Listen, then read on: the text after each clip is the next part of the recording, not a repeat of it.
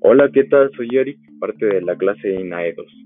El día de hoy hablaremos del tema de la industria. Nos enfocaremos en una de las principales tendencias de la industria alimentaria, la miel.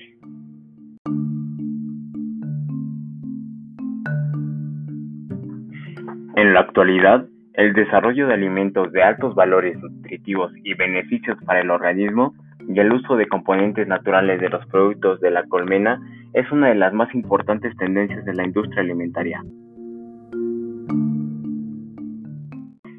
La demanda en todo el mundo de miel ha aumentado conforme han pasado los años y los países han incrementado la, producción de la miel.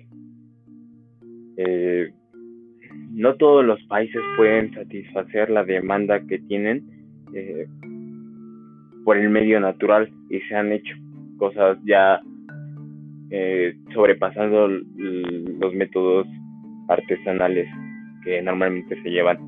Claro, respetando la naturaleza, a las abejas y,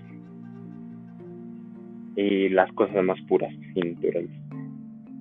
Los chinos han sobrepasado todo nivel y han sabido cómo hacer una miel en masa más barata, más rápida, metiéndole químicos, cosas más, o sea, otras cosas naturales que no son puros de una miel, le quitan las propiedades.